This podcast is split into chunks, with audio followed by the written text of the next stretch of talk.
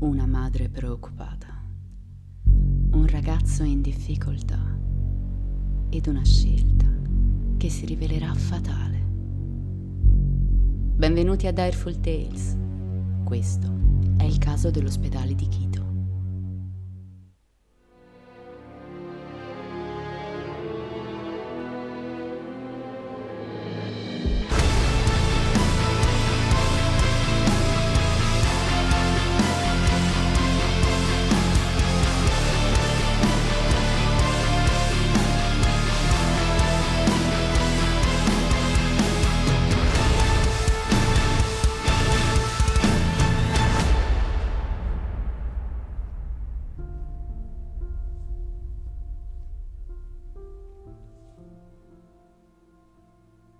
Il giuramento di Ippocrate. Da sempre conosciuto perché viene prestato dai medici chirurghi e odontoiatri prima di iniziare la professione. Il dovere del medico è fare il bene del paziente e il dovere del malato è di accettarlo. Un rapporto di tipo paternalistico, in cui la responsabilità morale del medico sta nella certezza che egli operi per il bene assoluto del malato da secoli. Ci affidiamo ciecamente a medici ed ospedali per risolvere i nostri problemi di salute, siano essi piccoli o di grave entità. Quest'anno più che mai li abbiamo visti lavorare strenuamente per salvare la vita di molte persone e da sempre siamo grati per l'operato che svolgono.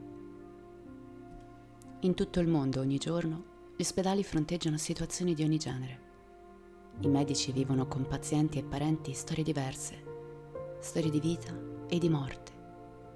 E a parte alcuni rari casi di negligenza, siamo testimoni dell'impegno dimostrato da parte di queste figure, che alcuni definiscono angeli. E dove a volte un medico fallisce, ne arriva un altro a salvare la situazione. Purtroppo però non sempre va così. Ci sono storie che sembrano uscite da un film horror Storie difficili da credere reali. Eppure, lo sono.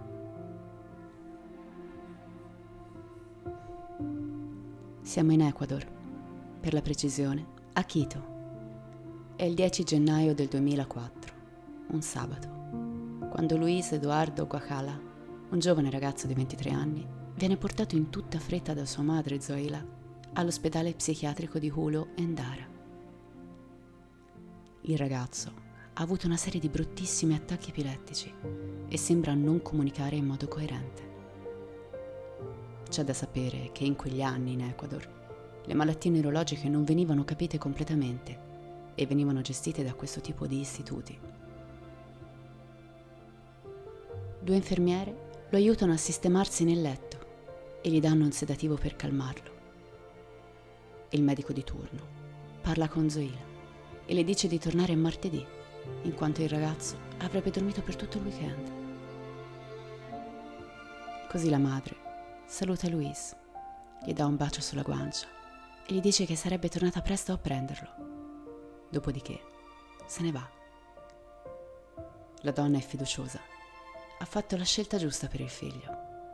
Adesso si prenderanno cura di lui e una volta tornato a casa sarà meglio. Martedì mattina Zoila torna in ospedale, ma quando arriva alla camera che ospitava il figlio, la trova vuota. Confusa, la donna chiede a due infermiere dove sia Louise. Una le risponde che probabilmente il ragazzo sta partecipando a una seduta di terapia di gruppo con altri pazienti. Poi l'altra infermiera, un po' scontrosa, aggiunge che in realtà non sanno di preciso dove sia il ragazzo, poiché non sta a loro prendersi cura dei pazienti. Quello è un dovere delle infermiere ausiliarie. Zoila comincia a vagare per tutti i reparti e zone comuni dell'ospedale, senza trovare il figlio. La preoccupazione cresce, fino a quando un medico non la intercetta e le dice che Luisa sta meglio e che sta facendo un controllo in un altro reparto della struttura. Al momento non è il caso di disturbare il ragazzo, ma le promette che si terranno in contatto con lei Secondo i rapporti dell'ospedale, il giorno successivo a questo evento, I medici che valutano Louise lo trovano non molto comunicativo, confuso, con memoria e capacità di giudizio compromessi. Inoltre, secondo lo staff dell'istituto, il ragazzo è scivolato mentre si faceva la doccia, sbattendo la testa molto vicino all'occhio. Non si sa se sia stato soccorso da infermieri o se ha ricevuto un trattamento, ma nell'ultimo rapporto, datato 16 gennaio, risulta perfettamente sano, con totale assenza di episodi epilettici, completamente in grado di comunicare, mangiare e dormire. La madre quindi viene chiamata e le viene comunicato che il figlio sta bene e che può andarlo a prendere il giorno successivo per lasciare l'ospedale. Tutto bene quindi. Quella domenica Zoila salta in macchina, tutta felice. Non vede l'ora di rivedere il suo ragazzo. Dio benedica i medici e il loro operato. Hanno guarito Luis e adesso può tornare a casa. Chissà se avrà fame. Forse sarà stanco. Sicuramente gli cucinerà il suo piatto preferito. Arrivata a luglio in Dara Zuila viene raggiunta dalle stesse infermiere che hanno sedato il ragazzo appena arrivato in ospedale la settimana precedente. Le donne le dicono che Luis è fuggito la notte precedente e che non si trova da nessuna parte. Ovviamente i rapporti dell'ospedale confermano queste parole. Cito. Il paziente ha abbandonato l'ospedale. È stata effettuata una ricerca, ma non c'è traccia all'interno della proprietà ospedaliera.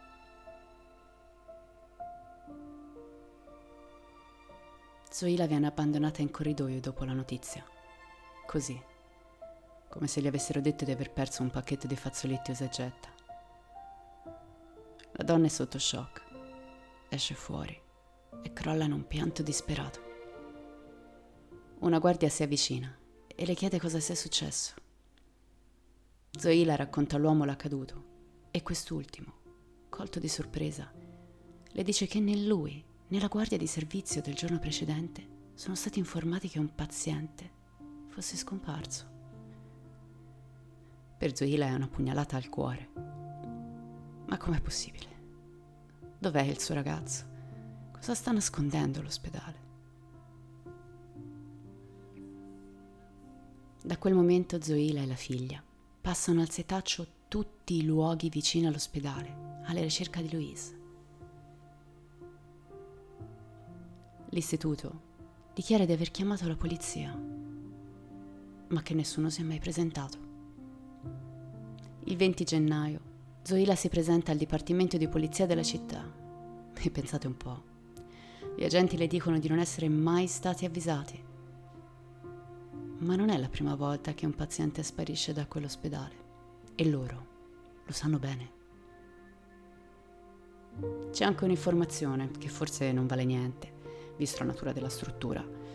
A quanto pare, un paziente a un certo punto si avvicina a Zoila e le dice che Luisa ha avuto un attacco di cuore mentre erano ammessa nella cappella dell'ospedale.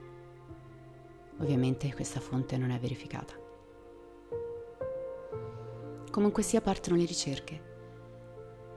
Nel frattempo Zoila richiama l'ospedale, pretendendo maggiori informazioni riguardo il giorno in cui suo figlio è scomparso. A detta della donna, chi le ha parlato al telefono le ha risposto con una frase sconvolgente. La smetta di fare un polverone per niente. Dovrebbe essere contenta che suo figlio è scomparso. Nel mese di febbraio la polizia interroga lo staff dell'ospedale. Un medico dichiara che durante i giorni della sparizione alcuni alberi erano stati tagliati dai giardinieri e che la rete di delimitazione della proprietà era stata danneggiata. Forse Louise era fuggito da lì.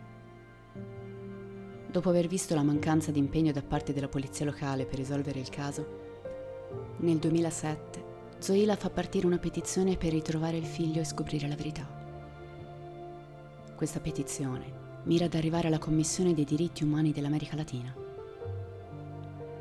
Il caso viene accettato dalle autorità nel 2010 e solo nel 2014 la polizia comincia a comparare il DNA di Luis con quello di cadaveri mai identificati della contea tra il 2015 e il 2017 vengono fatte ulteriori indagini, ma è inutile dire che, visti i molti anni trascorsi, le prove sono quasi sicuramente andate. Finalmente, dopo 16 anni, il caso arriva alla Commissione dei diritti umani dell'America Latina.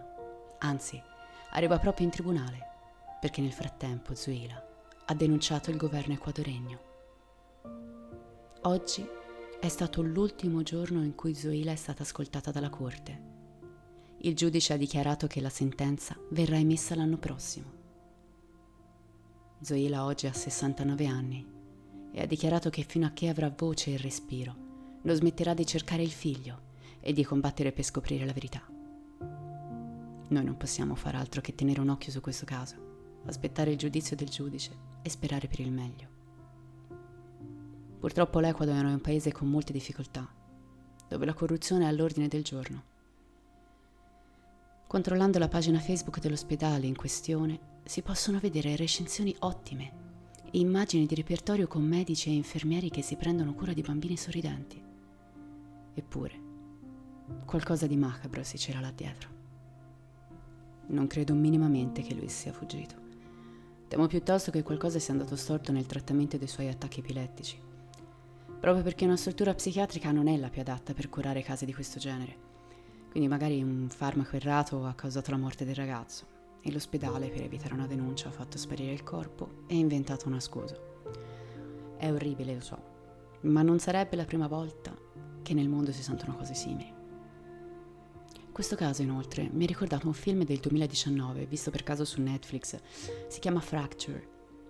E, per farla breve, un padre porta la bambina in ospedale per un braccio rotto e questa sparisce improvvisamente. Dategli un'occhiata, non è, non è malissimo. Detto questo, voi cosa ne pensate di questo caso?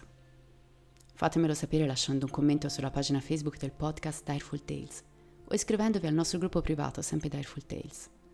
Noi ci vediamo martedì con un nuovo episodio di Listen and Scream. Grazie per la compagnia e come sempre, restate spaventati.